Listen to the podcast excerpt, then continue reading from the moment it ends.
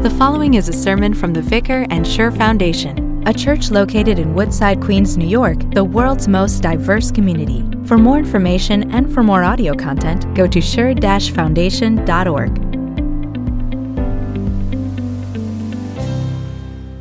We're entering into our third week of our series called No Other Gospel. In the first week, Pastor talked about how there's many different gospels going on in the world right now, but there's really only one true gospel. Last week we saw Paul's life, and we saw that there's really no other gospel that can change lives like it changed Paul's. And today we're going to look at no other gospel from a little different outlook. We're going to see that there's really no other gospel that's worth fighting for. And we're going to see that it's more valuable than friendships, and that's more valuable than even the law. We're going to read from Galatians chapter 2 if you're at home. We're on Galatians chapter 2, starting at verse 11 on page 10 here in your bulletins. When Cephas came to Antioch, I opposed him to his face because he stood condemned. For before certain men came from James, he used to eat with the Gentiles. But when they arrived, he began to draw back and separate himself from the Gentiles because he was afraid of those who belonged to the circumcision group. The other Jews joined him in his hypocrisy, so that by their hypocrisy, even Barnabas was led astray. When I saw that they were not acting in line with the truth of the gospel, I said to Cephas in front of them all, you are a Jew, yet you live like a Gentile and not like a Jew. How is it then that you force Gentiles to follow Jewish customs?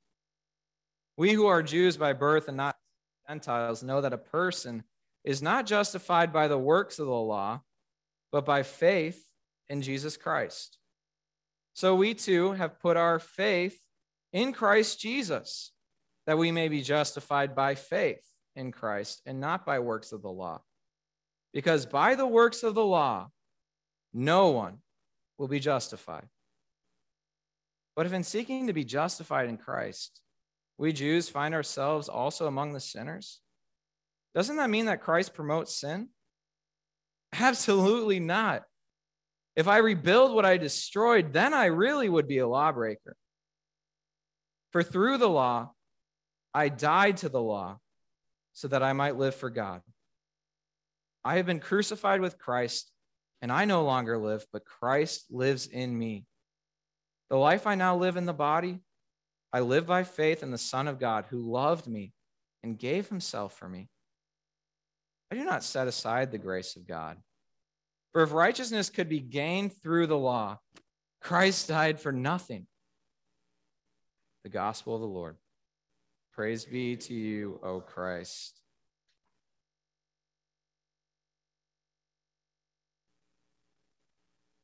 There's something a little awkward about this text.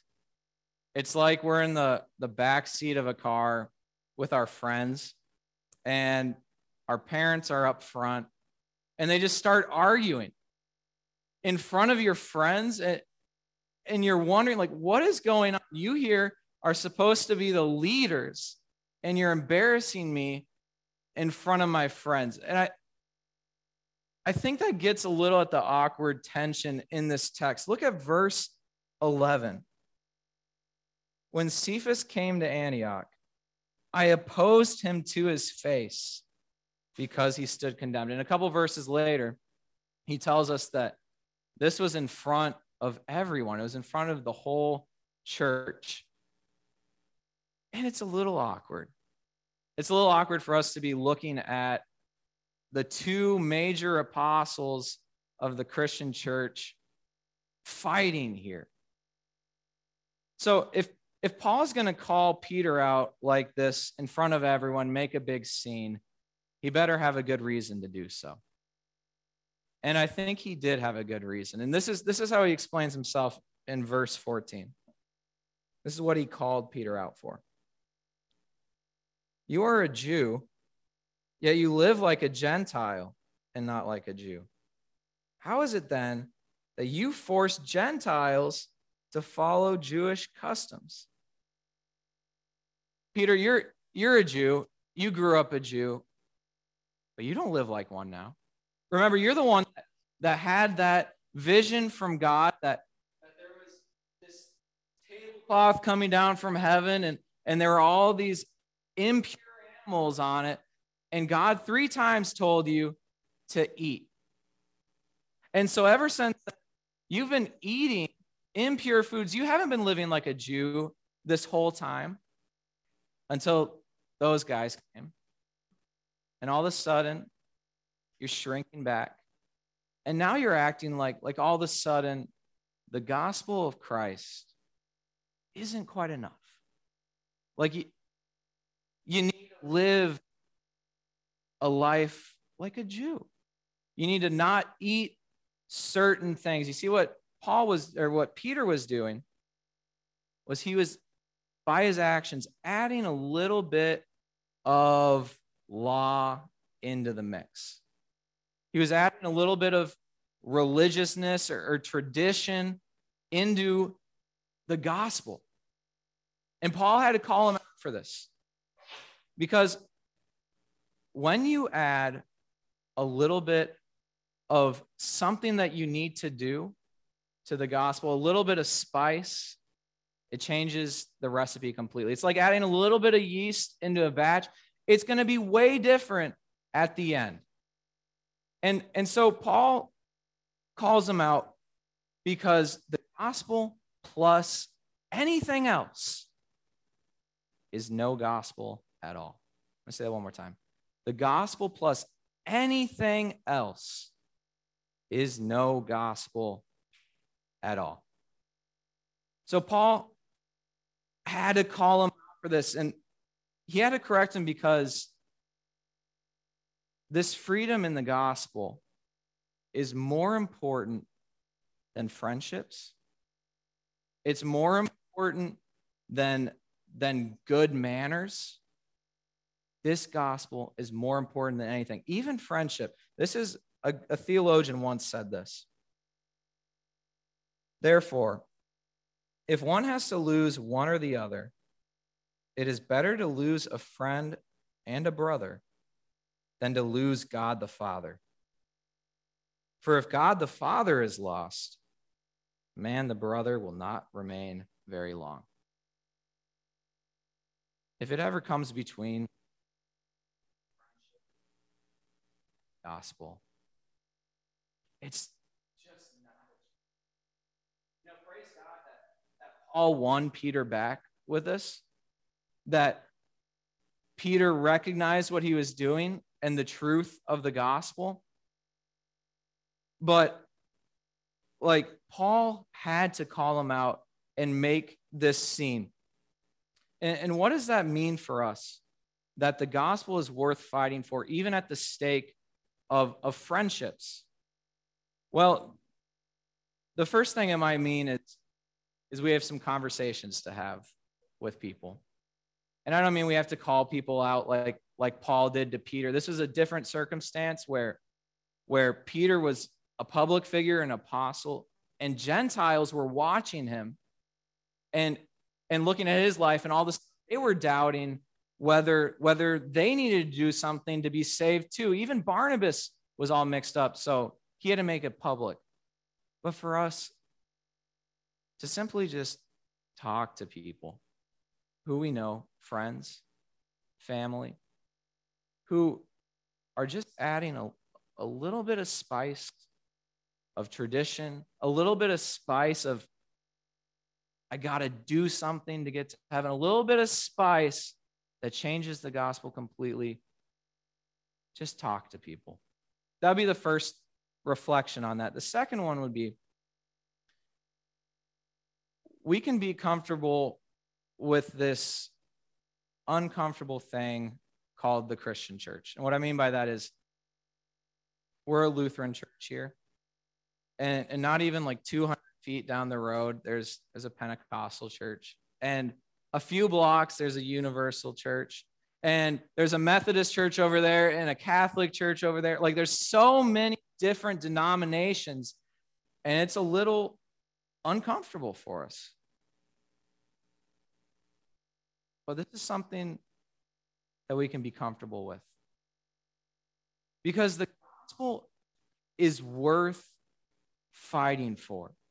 Like if it comes between between love and and holding up the gospel, like we need we love people too, but we also need to cherish this gospel. I have a I have a little little story with that. Whenever I tell someone that I'm training to be a pastor, most of the times the reaction I get is, "Oh, God bless you." Like that's so awesome.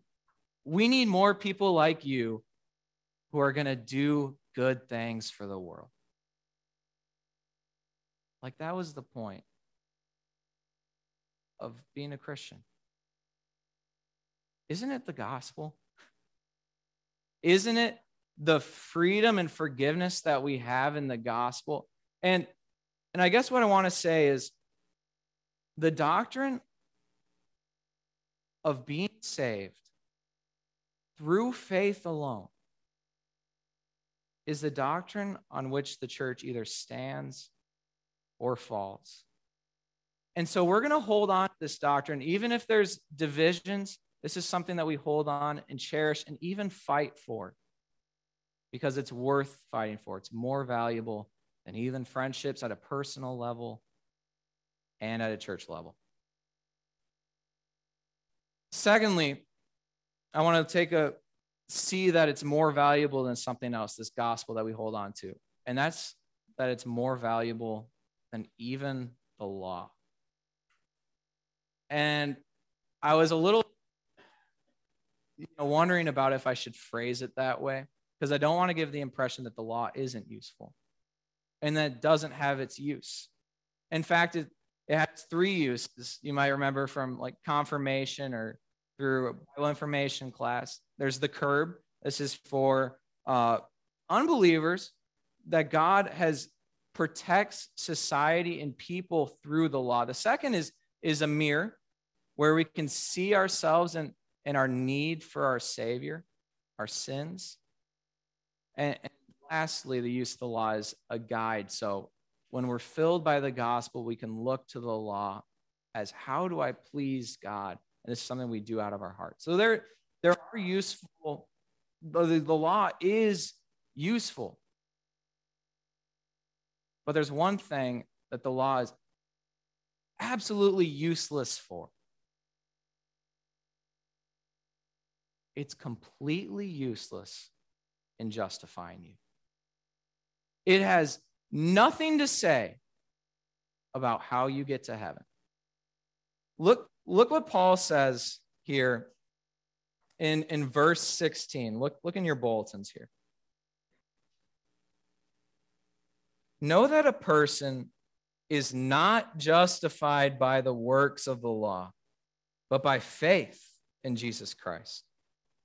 So we too have put our faith in Christ Jesus, that way we may be justified by faith in Christ and not by works of the law. Because by the works of the law, no one will be justified. Like, how many times does he have to say it? How many times does he have to say, not by works of the law, by faith? By faith, not by the works of the law. Like, it's so redundant. And my favorite part is right at the end, he says, by the works of the law, no one will be justified. And more literally, it says, by the works of the law, no flesh will be justified. Like, if you have skin, if you have muscle, like pinch yourself. You are not getting to heaven by what you do. It's such a clear teaching. And it's really not all that hard to get. It's not that hard to, to understand up here. But man, is it ever the toughest thing to get right here? To understand that there is nothing that I need to do to save myself. When we look at ourselves in the mirror of the law and we see how filled with sin we are, we see our hands that are that are scarlet. We see all of our imperfections and we just can't even look at ourselves at some point and then to understand and to believe and trust that through faith in Christ, we are still saved, that He's forgiven all of us. That's not as easy to get, but it's true. So I want to, in two different ways, try to push this truth into your heart that we get up here, but maybe not right here. The first thing is, is Luther had a beautiful illustration for this. Um, he described it like we're at a wedding. Actually, it's your wedding, and you're the bride. And and you're looking around and you're seeing all the people, all the visitors that are there. You got your uncle from Kentucky that you've seen in 10 years. You get all the family, all the friends, and you're just way overwhelmed because there's so much to do, so much to so many people to talk to, and you're wondering if, wondering if like, how can I be a good host? How can I get through this day? What Luther says is go into a room in the middle of your wedding with your groom, who is Jesus Christ. Go into that room and have Jesus talk to you. Have Jesus remind you of, of why you're there and